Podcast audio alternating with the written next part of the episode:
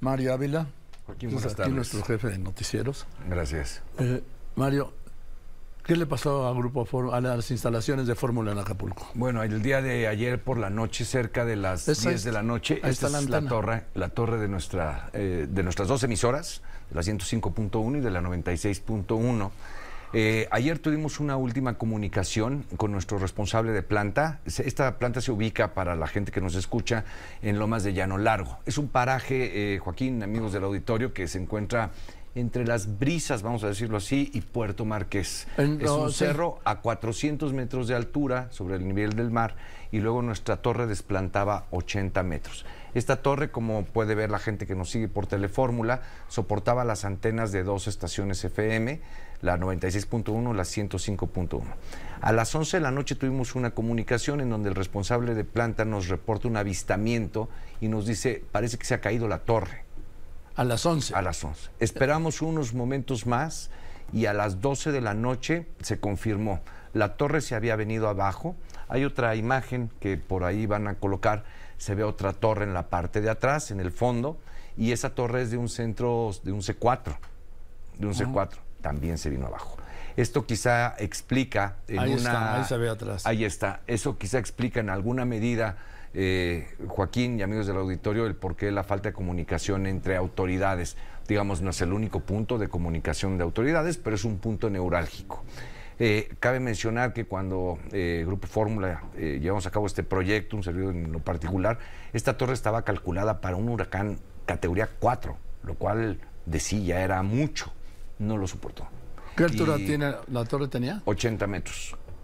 80 metros. Y bueno, pues sí, fue a esa hora, como lo decía ahora la meteoróloga, cuando del Centro Nacional de Huracanes de los Estados Unidos tuvimos un aviso de alerta que decía, es la única vez que yo he visto esto en 30 años de periodista, este, decía categoría 5 catastrophic. Sí. Así lo mencionaba con vientos de 260, 270 kilómetros por hora. Yo no quiero imaginar el impacto. En su momento tendremos las escenas de las que hemos subido y presentado de los vientos. Es que es incalculable. No se puede calcular el impacto de vientos de un huracán de 270 kilómetros por hora y rachas de 360. Lo nunca visto, una- lo nunca sentido. Pero además es una masa inmensa la de viento que se acerca y arrasa con todo. Hasta el momento comparto con la audiencia, como lo hemos platicado aquí en los pasillos de la redacción y todo, Joaquín, no hay comunicación con Guerrero. ¿No? No tenemos comunicación con Guerrero. Algunas amistades, sabiendo que uno trabaja aquí en las noticias o lo que sea, llaman, ¿no? Oye, ustedes ya tienen comunicación. No, no tenemos comunicación. No sabemos Nadie de Marco tiene, Antonio ni el Aguileta, presidente. de nuestros compañeros de Grupo Fórmula ya. Esperemos que todos estén bien. Eh, eh, Enrique Hernández, nuestro reportero, junto con Oscar Jiménez, que salieron la noche de ayer para pues reportar a la audiencia de Grupo Fórmula qué es lo que pasaba, quedaron atrapados, no supimos de ellos hasta la mañana. Hasta la mañana y afortunadamente están bien. Y nos decía Enrique Hernández en su reporte. Sí. Se quedaron atrapados en la autopista del Sol, eh, Joaquín, cruzan a la autopista libre, a la vieja, vamos a decirlo así. Y el río Papagayo dice, sobrepasa lo que me digas, Mario. Está desbordado Sí. sobre la carretera y por eso están ahí. A ver, adelante Enrique Hernández. Buenas tardes, los es correcto, más de ocho horas parado en el tramo que es de, de- de lo que es eh, la, la venta y lo que es este municipio de Guerrero. Y es que sin duda alguna eh, era impresionante ver cómo iban pues ladeándose los árboles, decenas de árboles, también grandes rocas, desde Chilpancingo hasta la venta, por lo que se cerró en ambos sentidos, gracias a este deslave de tierra, en dos ocasiones se tuvo que cerrar esta carretera. Quedó invadida por lodo, por troncos, por piedras, grandes piedras, y tanto unidades turísticas como de carga como particulares, nos quedamos ahí por espacio de ocho horas. Fue hasta que la gente poco a poco decidió empujar estos eh, bloques de concreto que se fueron empujando para que pudiéramos salir y escapar y buscar otra alternativa pero justamente llegamos a lo que es la la carretera vieja o la carretera libre, que es justamente el municipio de Papagayo, y el río Papagayo, que estaban completamente desbordados. La creciente de este río creció aproximadamente 8 metros, eh, algo que no habían visto los lugareños y que sin duda alguna ellos piden que realmente pues, se lleve a cabo una, un, apoyo inmediato justamente las autoridades locales y federales. Recogimos estas imágenes que podemos ver en pantalla, donde se puede apreciar pues la, eh, la cantidad de los árboles, las copas que invadían tanto los carriles de ida como los de regreso y también el lodo, el exceso importante de lodo que estuvo presente entre las unidades vehiculares que también resbalaban al paso en el intento de poder retomar otra alternativa vehicular. De esta forma, las personas eh, pues, sí, eh, estaban bastante espantados por la creciente del río Papagayo, porque también esto fue otro factor por, la que, por lo que Acapulco quedó incomunicado, quedó este, fuera del alcance, porque no solamente fue vía tierra, sino que también en las comunicaciones, como lo estamos sufriendo, pues no, no pudimos comunicarnos, por lo que de poco servía llegar a Acapulco si teníamos que comunicarnos aquí desde Chilpancingo, porque es la única zona, el único municipio donde se puede uno comunicar pues de forma este, pues más, más constante, más estable la comunicación. Eh, es por ello que también desde este punto, desde este punto de Guerrero, hemos podido ver la cantidad de unidades de la Comisión Federal de Electricidad que ya ah, no solamente van, van en decenas, sino que también llevan plantas de luz para eh, ir restaurando el servicio de luz que más o menos ha afectado a más del 50% de los habitantes de ese estado y que poco a poco se va a ir restableciendo. Sin embargo, hemos visto muchas torres de CFE que también tienen los, los cables completamente reventados y que, bueno, están justamente en las alturas de los cerros donde aún no llegan estas unidades de la Comisión Federal de Electricidad. El reporte que A ver, Enrique, ¿has visto pasar ya unidades del Ejército de la Marina?